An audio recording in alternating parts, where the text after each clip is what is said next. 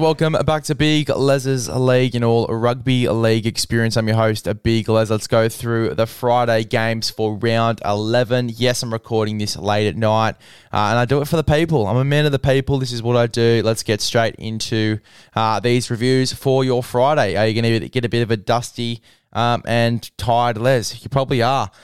But we're going to move forward anyway. The Warriors v the Bulldogs.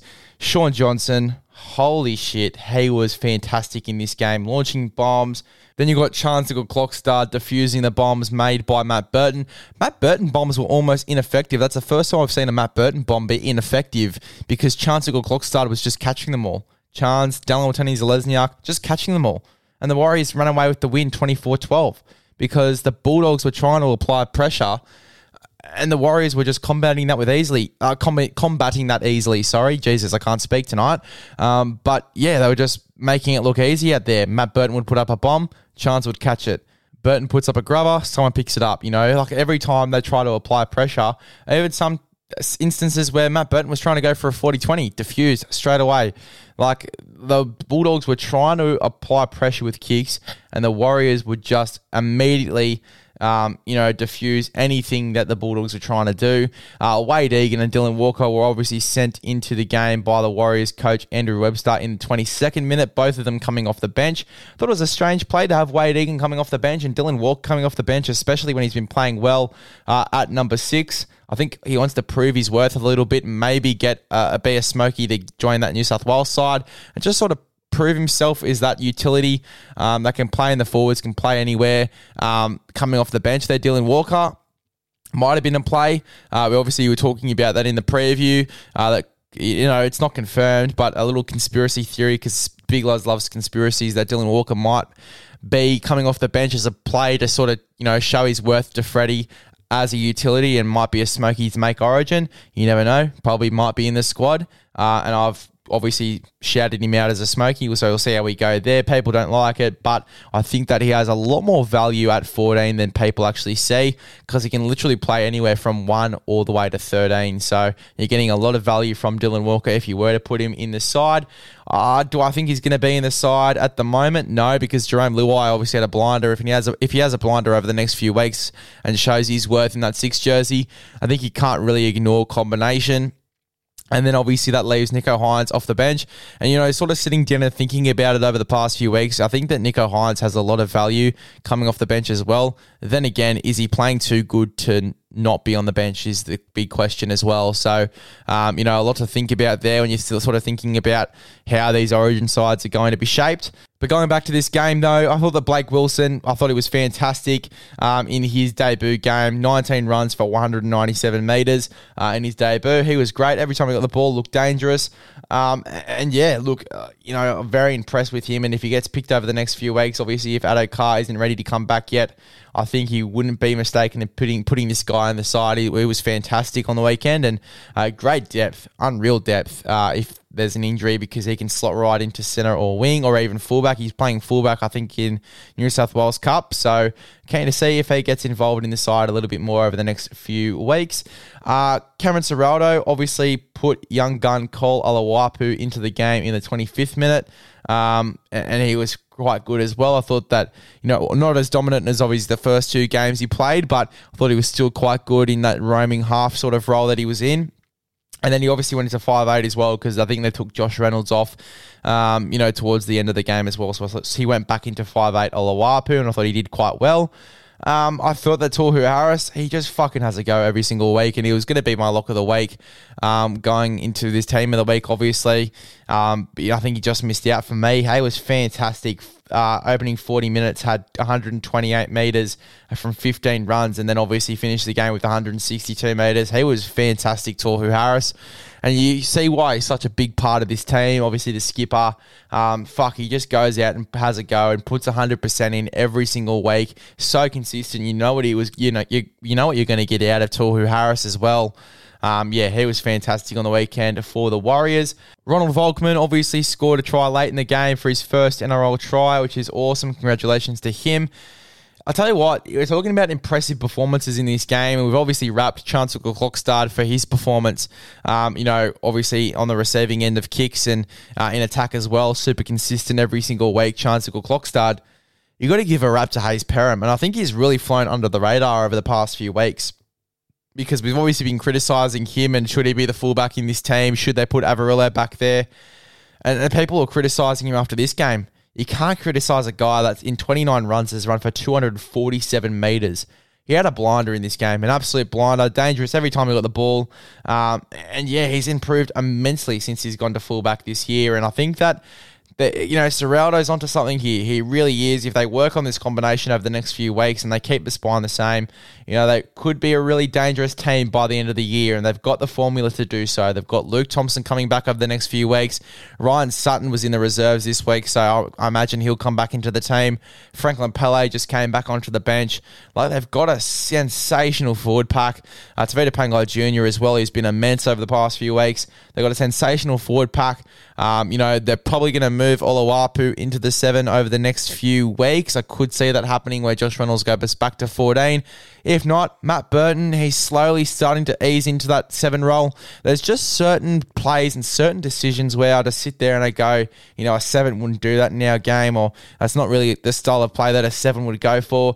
Do I think he's a better six? 100%, but he's got time to develop his game into a seven. And there's definitely parts where I also sit there and think, he definitely has the potential to become a seven later in his career. He definitely has that potential. Do I think that he's going to do that over the next few weeks? Obviously not. It takes time. It takes time to go to a new position. You got to remember, last year was his first time in NRL first grade at full time, number six. He was playing centre the year before that. Uh, they obviously moved him around a lot last year as well. People forget he was moved around into centre and all different spots last year as well. Um, you know, mid game uh, in a blitz move by Trent Barrett to sort of stay as coach. They were moving him around a lot.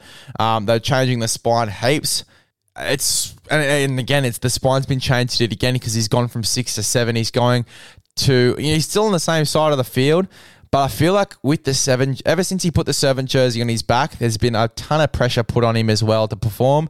I thought that Kyle Flanagan did okay. I, I didn't think he did that bad where they had to drop him to reserve grade. Yes, they weren't winning too many games, but he was slowly starting to get a bit of confidence, and then they dropped him to reserve grade where he's not even playing halfback, he's playing hooker. He's playing hooker in reserve grade to develop the younger halves as well. I don't know. I really don't think that, that Kyle Flanagan's going to be there over the next few weeks. If this Kyle Flanagan Manly situation is going to happen, reportedly it's not. But if it end up it ends up happening, and uh, you know, obviously Shane Flanagan makes a blitz move to get him over to the Manly.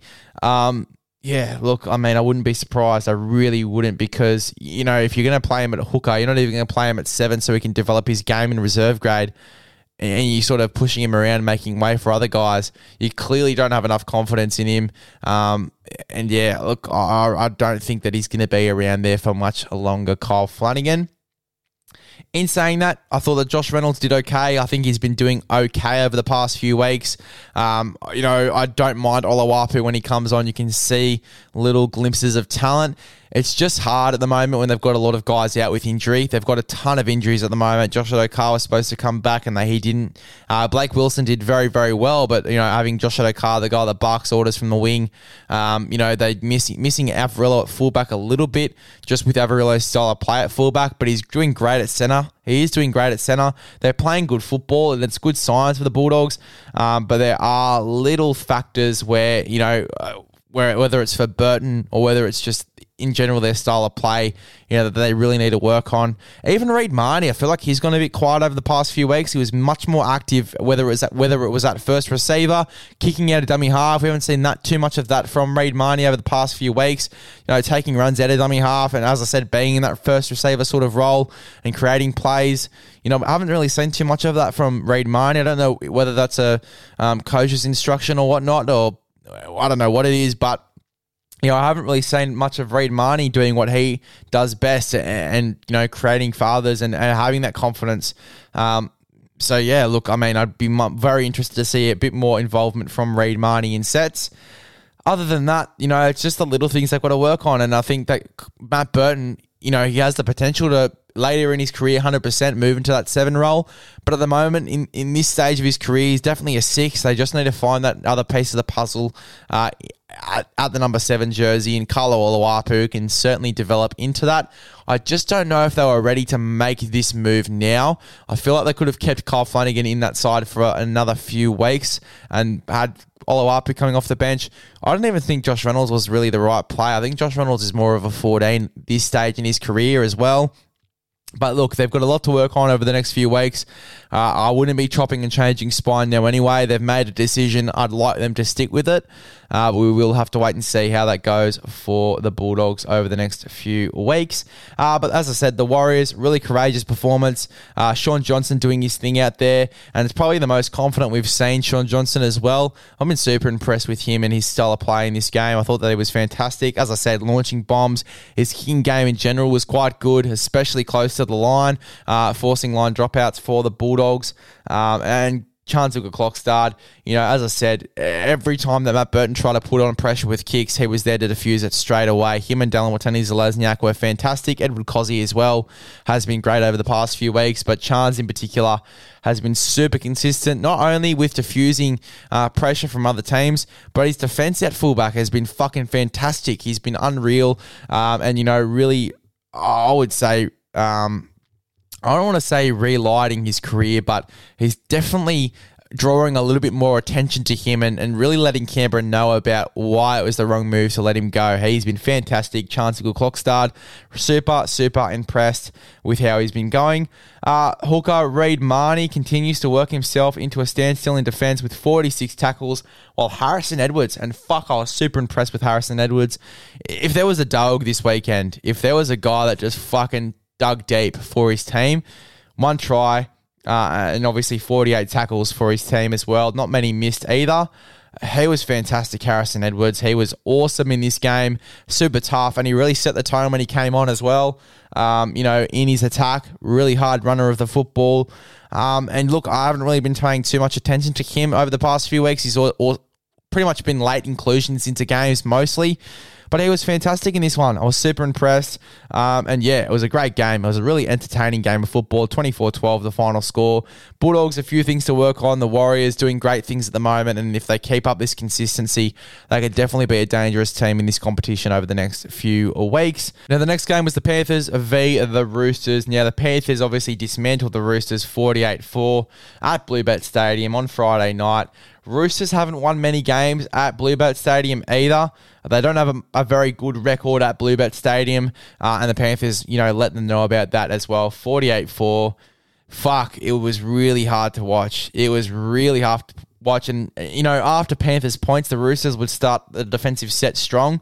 They'd really come out in defense, whether it was Jared, Lindsay Collins, Matt Lodge. Uh, Matt Lodge was fantastic on the weekend. You know, if we're talking about guys that did fucking good jobs for their team, Matt Lodge was fantastic. Um, but, you know, they'd start a defensive set really strong.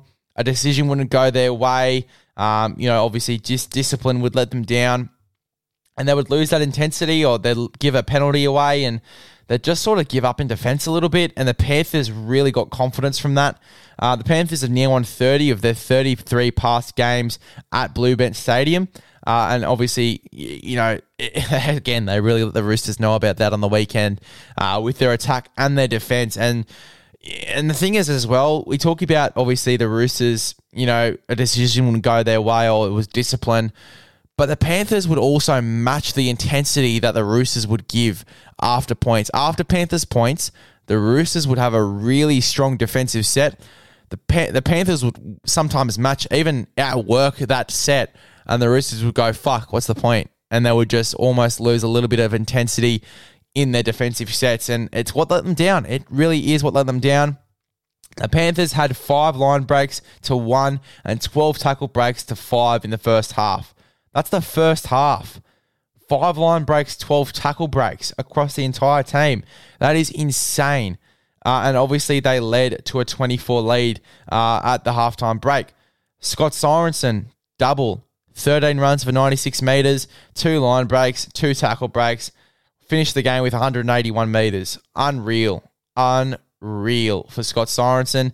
Um, yeah, uh, he had a really good performance, two tries, uh, and dangerous every time he ran the ball. His footwork close to the line. I've never really noticed that about Scott Sorensen. He's very, he's always been a very hard runner of the football, but his footwork close to the line uh, is fantastic. Scott Sorensen. Um, you know, Zac Hosking as well, obviously taken off for HIA in the 31st minute. I thought he was great as well. Had some great runs of the football. Uh, he's gone quiet over the past few weeks, but he had some great runs. Liam Martin had a strong return as well.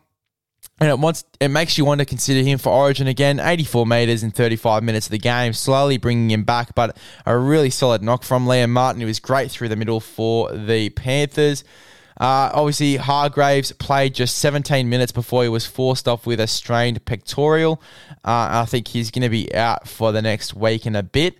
Uh, uh, I think NRL Physio might have put something out. Uh, you know, not only that, but Jerome, uh, sorry, not Jerome, Joey Manu is going to be out for the next few weeks as well. No contact to the syndesmosis, thank God, which is great news for the Roosters but it's still a sprain of the ankle. He's going to be out for at least two to three weeks. I think they have the buy next week. I'll have to double check. Um, but, you know, they are, or it's the Warriors that have the buy, and I think the Roosters have the buy after that, obviously, for Origin. Um, but yeah, so Manu in total is probably going to miss about one to two weeks, maybe even three at the most. But that's going to be a big loss, and it's probably going to mean that's you know they actually don't have Sam Walker, so that's going to be hard to sort of fill that spot going into this weekend. And obviously, this weekend, if I have a look at the draw quickly, they go up against the Dragons uh, in Indigenous round, which is it's going to be a tough one because the Dragons obviously came out with a really strong performance in the last game. Um, you know, so it's going to be a very hard game, especially especially without Joey Manu. It is going to be so, so tough. Obviously, the last game was only one point the difference. Um, but yeah, fuck. I mean, it could almost be the Dragons getting a big win here. Not a big win, but without Manu, and the Dragons need a win. It's going to be a tough game, and the Dragons always play well against the Roosters as well. You got to remember. So, um, yeah, look, that is going to be super, super, super tough, super tough um, for the Sydney Roosters losing Manu.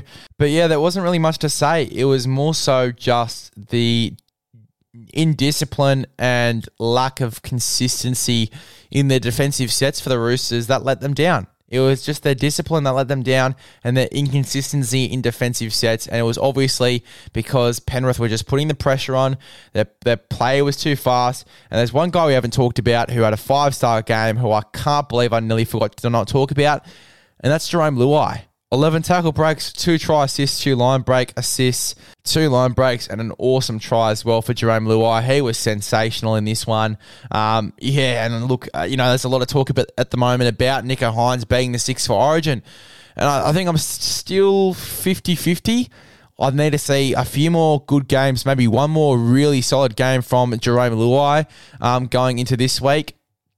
And I think I'll be somewhat convinced. And as I said, look, I don't mind it. If they pick Jarome Luai at six, I'm not going to be too shocked. Panthers come up against the Broncos on Friday. It's going to be massive. That is going to be a huge game. Um, but yeah, look, I mean, I need to see one big performance from Jarome Luai, um, and then I'll pretty much be set that, you know, they probably need to go with combinations.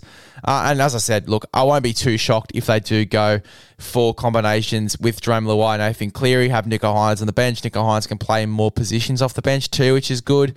Um, so I won't be surprised if they go down that avenue. But you also got to think, like, Nicho Hynes has been playing too good to be a 14. So it's going to be a tough battle. It's going to be very interesting to see what Freddie does. Um, and I'm super keen to see what Freddie does as well. But he had a massive performance in this one. Just quickly as well, you want to go off some stats in this game. Victor Radley and, and Nat Butcher made 116 tackles uh, between them for the Roosters. The win for the Panthers was the biggest ever win against the Roosters. Uh, the last game, the last biggest win, sorry, um, was a 48 to 6 victory in round 11 of 2009. So a long time since they've broken that, but they've just broken that record as the biggest win over the Roosters by the Panthers. Um, and yeah, Penrith's back three. Edwards, To'o Turuva ran for 505 metres between them. Outstanding. Dylan Edwards, most of that as well. He was fantastic. Toto doing what he does each and every week. Turuva has been playing some good footy over the past few weeks as well. But Dylan Edwards, I thought he was dangerous as well in this game. Pretty much everywhere. I love his support play in this game as well. That try that he scored was unreal. Um, and off the back of his support play as well. Uh, and Jarome Luai's passing game as well was fantastic and much better in this game. It was a lot less unorthodox, which is what I liked about Jarome Luai in this game. A lot less uh, unorthodox with his passing. A lot of passes go out on the sideline or towards the back end of games. He sort of loses a bit of attacking consistency as well at the back end of games usually, which has sort of been my criticism about him over the past few weeks. But I thought he was really consistent and really sound with his performance tonight with his passing game. Every pass pretty much hitting the mark from Jarome Luai. I thought he was great. I thought he was really good and impressive in this game for the Panthers.